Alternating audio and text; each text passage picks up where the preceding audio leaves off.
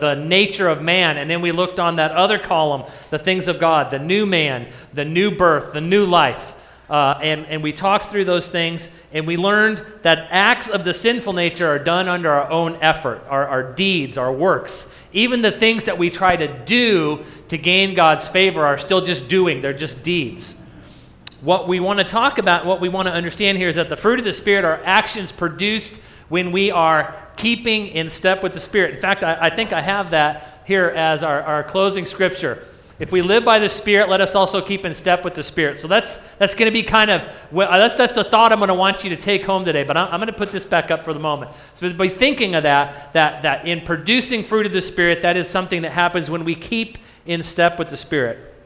Now, Galatians 5 uh, 16 says, But I say, walk by the Spirit, and you will not gratify the desires of the flesh, for the desires of the flesh are against the Spirit the desires of the Spirit are against the flesh, for these are opposed to each other to keep you from doing the things you want to do. Did you know that there is uh, an enemy at work uh, with, around you and in this world who wants to keep you from doing the things that you want to do as, as they are labeled and, and listed out by God? Things that we want to do. We want to love. We want to have joy. We want to have peace. We want to have patience. But there's, there's a force at work in this world. Satan uh, and, and, and the evil that came when sin entered the world and those things keep us from, from achieving the things that we want to achieve. Um, but what I want us to understand as we, as we travel through this journey through this series is that these are things that are going to come out of the outflow of a life that's in step with the Spirit.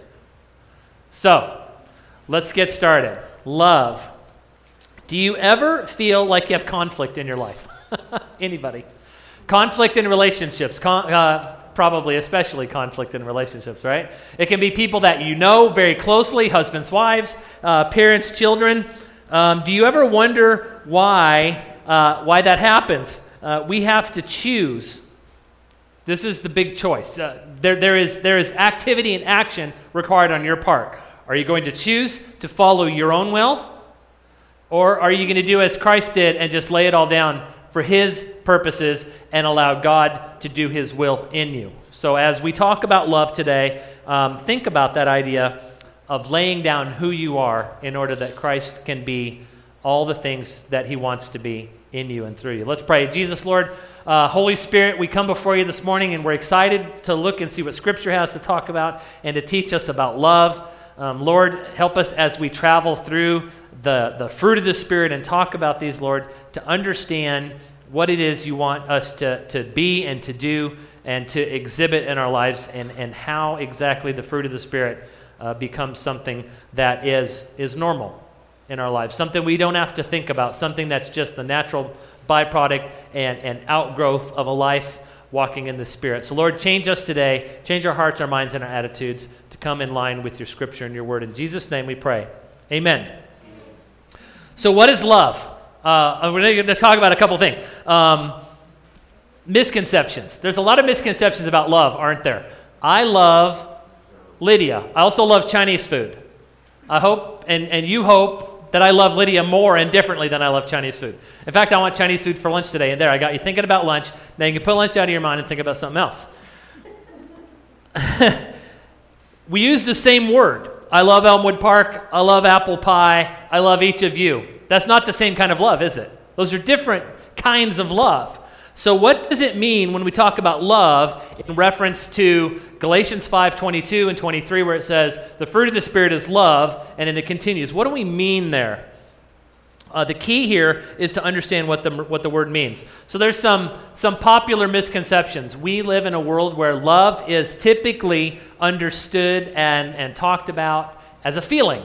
It's something you feel. I feel love. Uh, there's the teenage flutter in your stomach. Anybody ever had that, the, the, the flutter? It may be a long time back uh, where you had that initial flutter for the one that you're with now, the one that you're married to, the one that you uh, you call uh, that special person. The, the butterflies in your stomach are, are just a feeling. Uh, and butterflies can go away, right? We don't always have butterflies for the one we love. So, a popular misconception here is that love is a feeling. We also talk about love in this world as if it were uncontrollable. It's something that just happens. And we even use terms like, um, I fell in love. That sounds accidental, right? It's like I was walking down the road, I tripped, and I fell into love. It's something that happened to me. Uh, it, it, it's not something that I control. Uh, my head is spinning. I feel giddy. I'm weak at the knees. I'm head over heels. Anybody you felt all those things? Maybe it, it sounds like motion sickness to me, right? Again, that's it, we have this idea that it's uncontrollable, and there's a real danger here because when we say something like "I, fu- I fell in love," guess what? You can also do fall out of love. I was walking one day, I tripped and I fell out of love, right? It just happened. That love is uncontrollable. Jeremiah 17 9 talks about the heart. And this is going to be really important in, in talking about love and throughout the fruit of the Spirit. We'll probably come back to this. I love this passage. It says, and it reminds us that our heart, it says, the heart is deceitful above all things and desperately sick. Who can understand it? Did you know that your heart is deceitful and desperately sick? Until the Lord Jesus Christ comes and does a work to change your heart, your heart is deceitful and desperately sick. And so the heart and the feelings of the heart are something you should always treat with suspicion, always with suspect, always examine those feelings of the heart, because that is a place where Satan can play with you. That is a place where he can he can sneak in and he can uh, he can say things uh, that that get you thinking that I am falling out of love or that I don't need to love this particular person or this kind of person or these kind of people, right? We have to be very careful with that. So beware of the heart. It's interesting that with Valentine's, we like heart is the primary right? The primary picture of, of celebration uh, for Valentine's Day is the heart. Um, but we have to come to understand what love is really all about because it's more than a feeling. And God says some things that are, that are diametrically opposed to what our world teaches us about love. So let's take a look at some things. Um, because love is something that's controllable. First thing God says is love is a choice. Love is something we choose. Um, Colossians 3 12 through 14, uh, as honor read today. Put on then, listen to this, listen to the very beginning of that, right? What did you all do this morning? You got up, you got uh, cleaned up, and what did you do? Put on clothes. Everybody here put on clothes, unless you wore the same thing this morning that you were wearing last night, but none of you look that wrinkled. So, probably sometime today, all of you put on clothes. So, so very, very purposefully, Paul chose active words put on then as God's chosen, chosen ones, holy and beloved, compassionate hearts, kindness, humility, meekness, patience, bearing with one another, and if anyone has a complaint against another, forgiving each other as the Lord has forgiven you so you almost, forgive, almost also must forgive. And then he uses the same phraseology again. And above all these things, most importantly, Paul says, put on love, which binds everything together. I think that's probably why the fruit of the Spirit starts with love. I'm kind of surprised that Paul didn't say the fruit of the Spirit is love, joy, peace, patience, kindness, goodness, faithfulness, gentleness, self control, and love. He, you know, maybe, maybe he ran out of, I don't know. He didn't do it that way. But love is that thing that binds it all together, which is why it's so important that we get a handle on it from the very beginning. There's an action that I take to put love on in my life. So we've got to think about that. Every day when I get up, put on love. Put on love. God also says um, that love is a matter of conduct. 1 John 3:18 says, "Little children, let us not love in word or in talk or in deed, um, but in truth." I'm sorry, he says word or talk, but in deed or truth.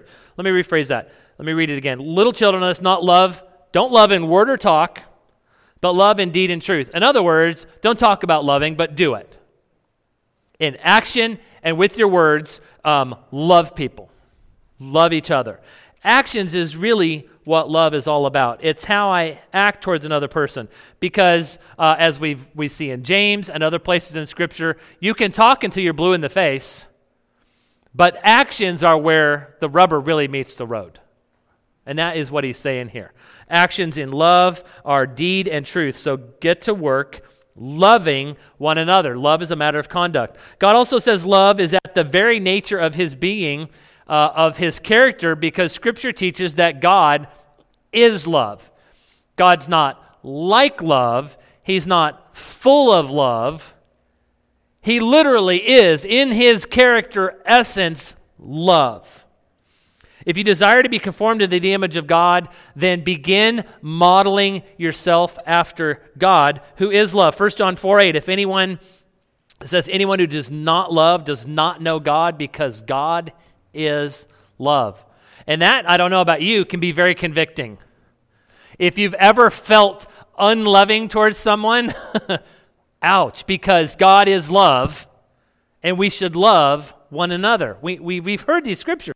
John, uh, Mark talks about it, Mark 12, 30 and 31, talks about two different things that we should love. You shall love the Lord your God with all your heart, soul, mind, and strength. And then the second command is like it. In fact, it says all of the law can be summed up in these two things love the Lord your God. The second one, love your neighbor as yourself. Love your neighbor as yourself. There are no greater commandments than these. The important question is do you believe this? Do you, and even more importantly, do you live it? Do you live a life of loving kindness to others? Do you love the Lord your God, not with some, but with all your heart, soul, mind, and strength? And do you love your neighbor as yourself? Who's your neighbor? Somebody asked Jesus that. You remember? Somebody asked Jesus, Who's my neighbor? Trying to trick him, it said. And he told some stories. I'm not going to retell those right now. But the point of those parables was to bring about an understanding that the neighbor is not just the person who lives next door to you, but they're the people around you wherever you live, work, play. They may be like you, they may be not like you, they may be nothing like you. They're your neighbors. They're real people with real feelings who Jesus Christ died for. And sometimes we act unloving towards those real people that Jesus Christ died for. But he says if you are going to do anything Christian in this world, do these two things love the Lord your God with all your heart, soul, mind, and strength, and love your neighbor as yourself. So when we take these three ideas uh, the idea that love is a matter of choice, love is a matter of conduct, and that love is at the very nature of God, we take these three together, we realize uh, and, and become uh, acquainted with the idea that we need to know how love acts. You know, if we're going to, if we're supposed to be loving, uh, we need to understand not only what love is, but how does love act. Uh, and Scripture outlines this beautifully. We're going to be in 1 Corinthians 13. Uh, if you want to turn over there, we'll be in there uh, for most of the rest of the morning. It's just a couple pages back from Galatians. Um, Many of you probably had this read in your marriage, in, in, your wedding. Anybody? You had a wedding, and I see a couple hands. Uh, did we do 1 Corinthians 13 in our wedding? I don't remember, Lydia. I was too excited to get in the car and go on the honeymoon, and we went to Disney World and ate Mexican food and just had a blast. It was fun. It's like the wedding. There was a there was an ice storm coming, and we're like, let's get this wedding over and go. So and they were they man at the end the wedding was over the ice storm was coming and they were like take this picture eat this cake here's a snack say hi to these people and it was just like it was so fast i i don't know but some of you probably had 1 corinthians 13 read at your wedding and you remember it and so we're going to read part of it 1 through 8 and we're going to skip down to 13 and it says this uh, paul, re- paul writes if I speak in the tongues of men and of angels, but I have not love, I am a noisy gong or a clanging cymbal. So some of us are noisy gongs and clanging cymbals because we don't do uh, what we say. We don't have love. Says, If I have prophetic powers and understand all the mysteries and all knowledge and have all faith so as to remove mountains, but, but have not love, I am nothing. If I give away all I have and I deliver up my body to be burned, but have not love, I gain nothing. Those first three those first three verses are supposed to show us the, the immense importance of love. Love overrules everything It, it, it, overrules knowledge. It overrules understanding. It even overrules faith. It overrules sacrificial giving. If we do all of those things, but we don't do them with love, we're just a noisy, clangy gong. You ever heard a noisy, clangy gong? We don't want to be that. And then Paul explains. He says, Love is patient, love is kind, love does not envy or boast, it's not arrogant, it's not rude, it does not insist on its own way. It is not irritable or resentful. It does not rejoice at wrongdoing, but rejoices with the truth. Love bears all things, believes all things, hopes all things, endures all things. Love never ends. As for prophecies, they will pass away. For tongues, they will cease. For knowledge, it will pass away. Verse 13 So now faith, hope, and love abide for these three, but the greatest of these is love. Again, that's why love is the first of, of the list in the fruit of the Spirit. These, uh, again, are often read at weddings, often called the, the love chapter uh, and may have even been read again at your wedding. But what I want us to, to do is kind of unpack this in five parts uh, and take this list and use it to, uh, to hold up to our own lives and kind of take an evaluation uh, of, Paul says, here are things that love is. How do I measure up? So the first thing he says is love is patient. It'll be interesting as we read through these, you will see that a lot of the fruit of the Spirit, because it, it, it really is just one big outgrowth of fruit of the Spirit, but it's got these nine elements. It's not really nine fruit of the Spirit, it's just the fruit of the Spirit, and it shows itself in these different ways. And so you'll see as we go through this passage, you'll see a lot of intersection of other of the aspects of the fruit of the Spirit. So the first one is love is patient. Well, we know patience, love, joy, peace. Patience is the fourth one, right? The fourth in the list. So love is patient.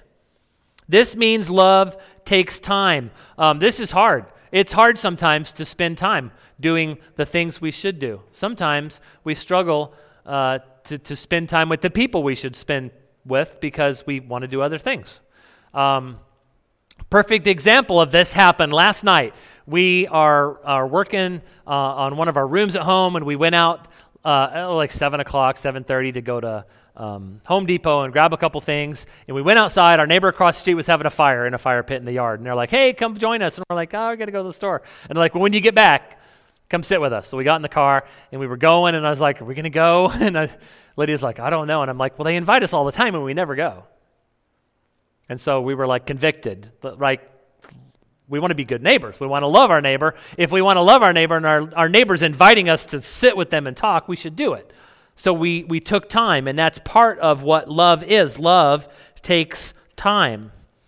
Uh, we spend a lot of time waiting, don't we? We're waiting for uh, jobs, we're waiting for careers, we're waiting for school to end, we're waiting for school to begin, uh, we're waiting for someone to fall in love with, uh, we're waiting for uh, a marriage. Whatever it is, we wait on a lot of things, maybe even uh, dreams to pass dreams to come or illness to pass, whatever it is. We spend a lot of time waiting.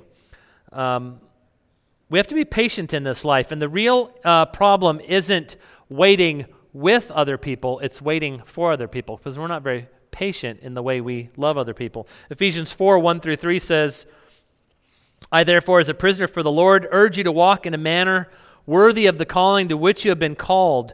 Listen what Paul says with all humility and gentleness and patience, bearing with one another in love, eager to maintain the unity of spirit in the bond of peace. Well, a lot of the fruit of the Spirit are listed in there, a lot of those elements. Bearing with one another in love, waiting patiently on others. Um, how good are you at that? How good are you at, um, at waiting for others and, and bearing up with their faults? Do any of the people that you love have faults? uh, nobody wants to say anything, but everybody chuckled silently.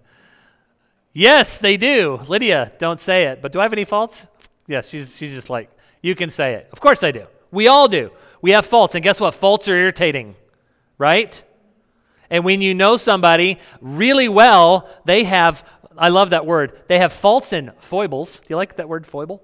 They have things that irritate us. They bother us.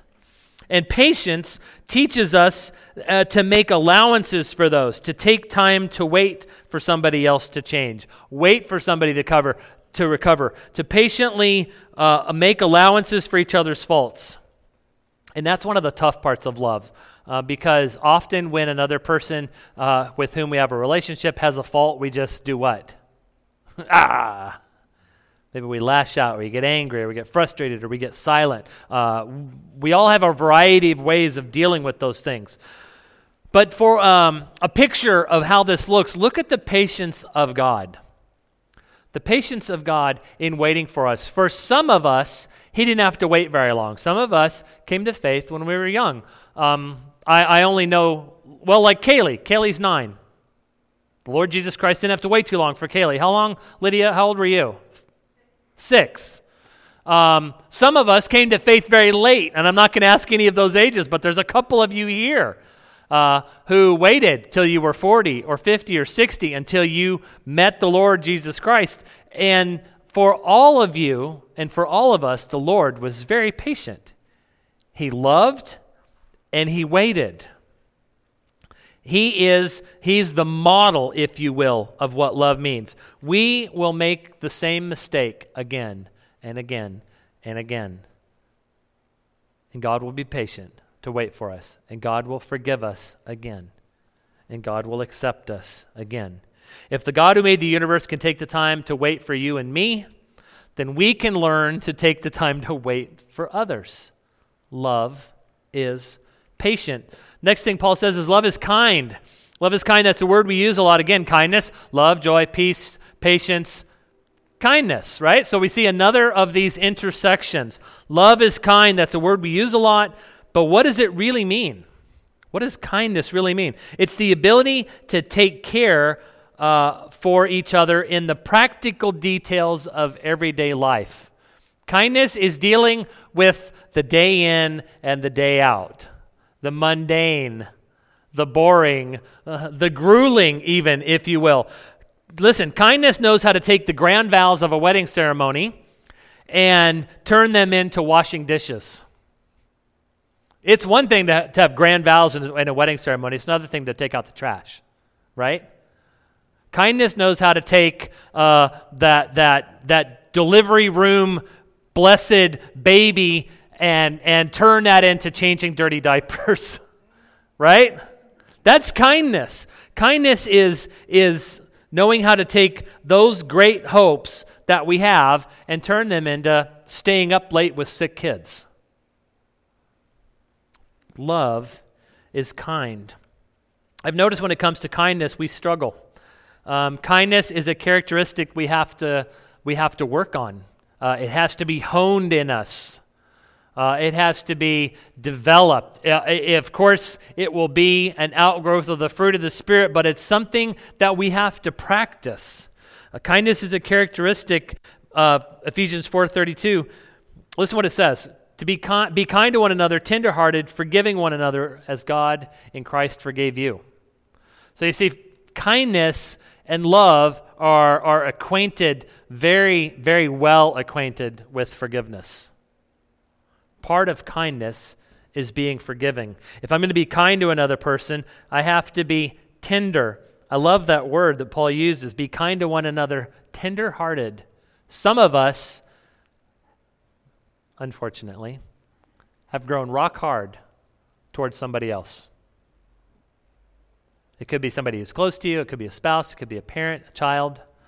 Um, and that makes it difficult because Scripture calls us to be tenderhearted in order to be kind and loving. God's loving kindness, God's heart never got hard towards us. God's heart never grew cold towards us. If I'm going to be kind to another person, I have to be tender in my heart towards them. I have to realize that they're a person just like me. I have to stop seeing people as things to be used or, or things that I can get something from, but instead people just like me who have problems and issues just like me, who Jesus Christ died for just like me. So we have to begin to see people differently. Kindness means I take the time to forgive.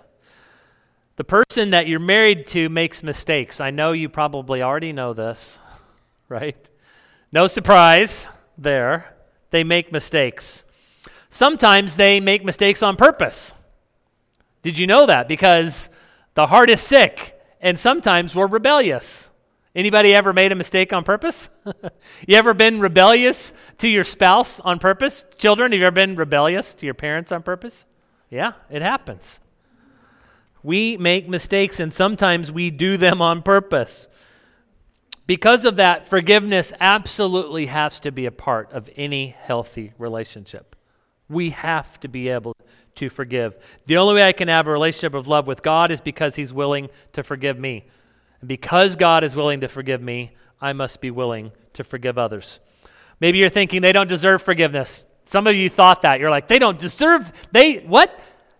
They do stuff on purpose? They don't deserve to be forgiven. Guess what?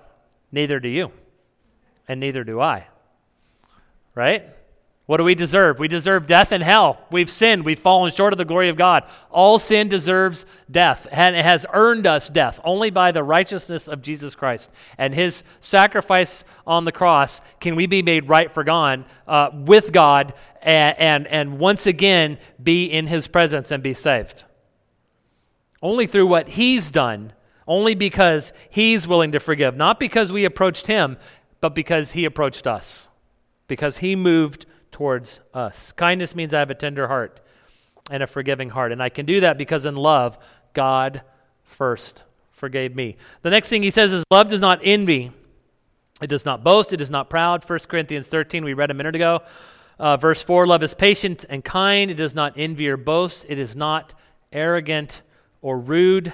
Behind those three words, envy, boast, proud, uh, uh, the idea of arrogant and rude there is uh, also kind of synonymous with, or arrogant at least, with, with being prideful.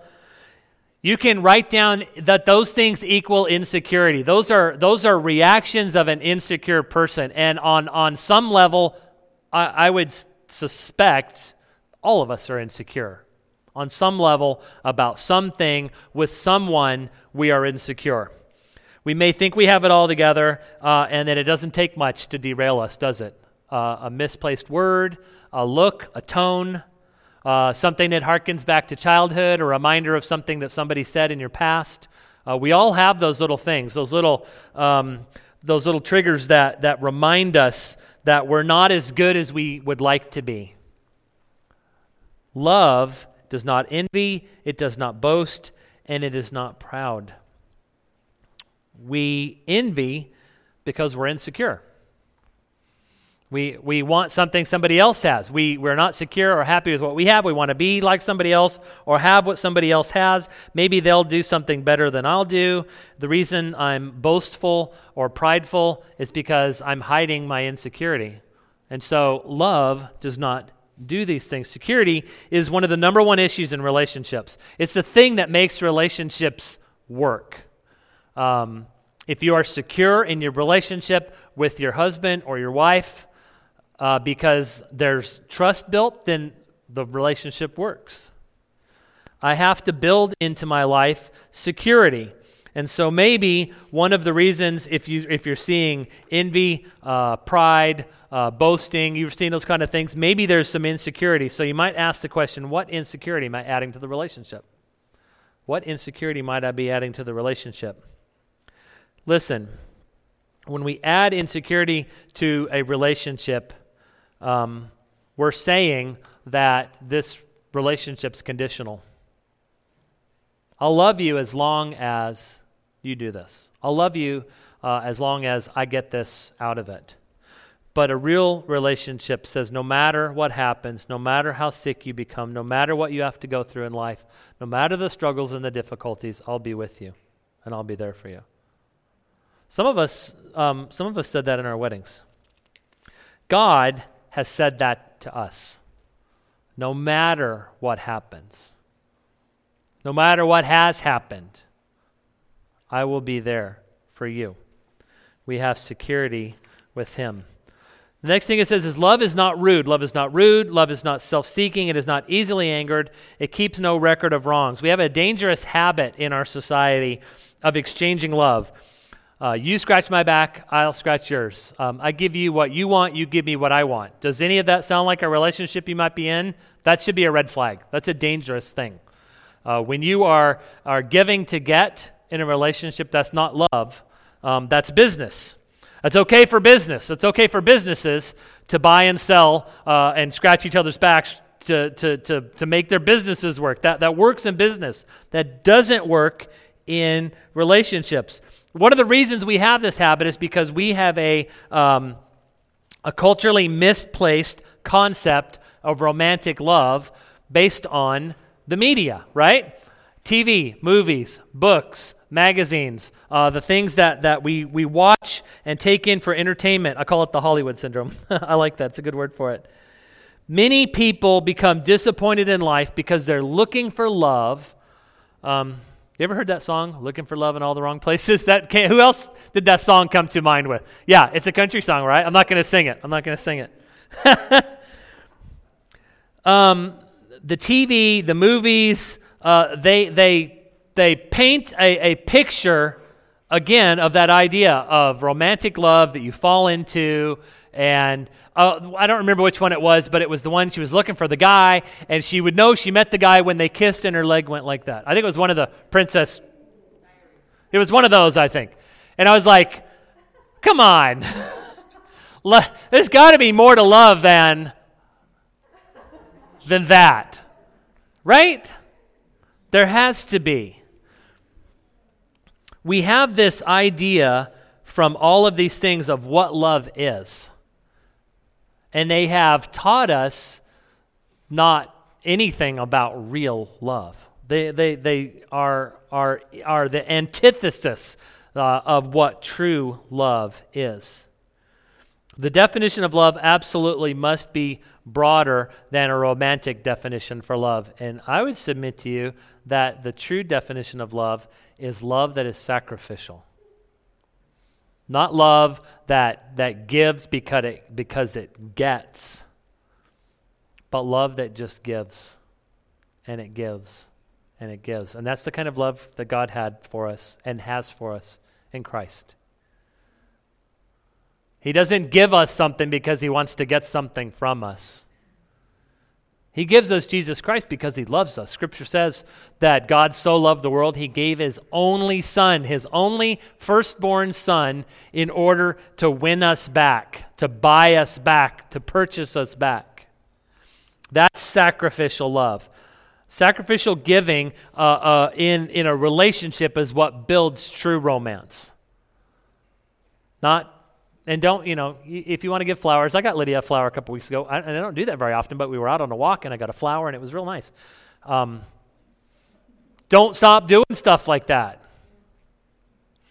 But if that's all you do, that's not love. And if you're buying a flower because you want to get something later, that's also not love. Sacrificial giving doesn't expect anything in return. I mean, you look at the pattern of God. God loves us so much, He gave His only Son for us. What does He get back in return from us? Scripture says that our righteousness, the things that we can bring to God, he's, they're like filthy rags, they're like garbage. We don't have anything that we can give to God that's good in us. God just loves us because He loves us. Because He made us, because He created us in His image to be His image bearers, and we rebelled, and He wants us back. And so He loves us because God is love. Last point. Love does not delight in evil, but rejoices with the truth. Love always protects, always trusts, always hopes, always perseveres. Love rejoices in the truth. I love that. Love is transparent, it's out in the open. It's what you see is what you get. There's no subtext. There's nothing hiding behind it. You're not doing something uh, in the background. It rejoices in truth. It protects the other person. It trusts the other person. It has hope for the future and it perseveres. In other words, it continues. So, how do we do that? If you and I are going to find the strength to make this kind of choice, we have to trust that that security can only be found in God's love for us. Again, as we talked last week, this isn't something we can just muster up strength for. I'm just going to I'm going to put pressure on my own will to live and do and, and, and be this, this kind of person. God has to do a work in us God has to do a, a soul surgery on us, a heart surgery to change our heart, to change our attitudes. John, uh, 1 John 4, 7 through 12, it says this Beloved, let us love one another, for love is from God. I love the book of 1 John. Uh, read chapter 4 today. Get it out, read chapter 4. It says, Anyone who does not love does not know God, because God is love. In this, the love of God was made manifest among us, that God sent his only Son into the world so we might live through him. In this love, not that we have loved God, but that He loved us and sent His Son to be the propitiation, big word there, the sacrifice, the perfect sacrifice for our sins. Beloved, if God so loved us, we also ought to love one another. There's the command. Paul is reminding us if you have received the love of God and He has transformed you. You are a Christ follower. Now your job is loving one another. No one has ever seen God. If we love one another, God abides in us. I love that. And His love is perfected in us. We can't see God. Uh, no one's ever seen God. But if we love one another, God's with us. God abides with us. He's in between us. He's all around us. He's in our relationships. He's, he's in our body as a, as a church family. He's in our families at home. This gives us the ability to love and to live out our love as we see it in Mark 12. And I'm going to read this Mark 12, 30 through 31. It says, And you shall love the Lord your God with all your heart, soul, mind, and strength. This is the second, I'm sorry, he says, is this you shall love your neighbor as yourself. No greater commandment. There are no greater commandments than these. Today, some of us need to we need to discover this kind of love. Maybe we're, we're like convicted. Uh, this isn't the kind of love that I have. This isn't the kind of love that I exhibit. This isn't the kind of love that's living in me. If you were listening and we were going through this and you kept finding you're just like, nope, I'm not, that's not me, I'm not, then the end of this is for you. This is the part where you confess to the Lord Jesus Christ. Maybe you thought you knew him, or maybe you never have met him. Either way. So, Lord Jesus Christ, I don't know you because I don't love the way I should love. I don't, I don't, the, the things that we read and talked about in Scripture today are they're like foreign to me. You just say, Lord Jesus Christ. Scripture says if you call in the name of Lord Jesus Christ and you believe in your heart God raised him from the dead, you will be saved because God is love. That's not part of that scripture, but that's why. He loves you. He wants to know you. He wants to have a relationship with you. He wants to bring you back uh, into relationship. And the way He does that is when we confess our sin before Him and we confess that there isn't anything we can do. He's after us. We can't go after Him, but He comes after us. If you feel that today, if you feel like something's after me, it's the Lord Jesus Christ. He's like, I'm after you. He can be after you whether you're a believer or whether you're, you're, a, you're a not yet believer.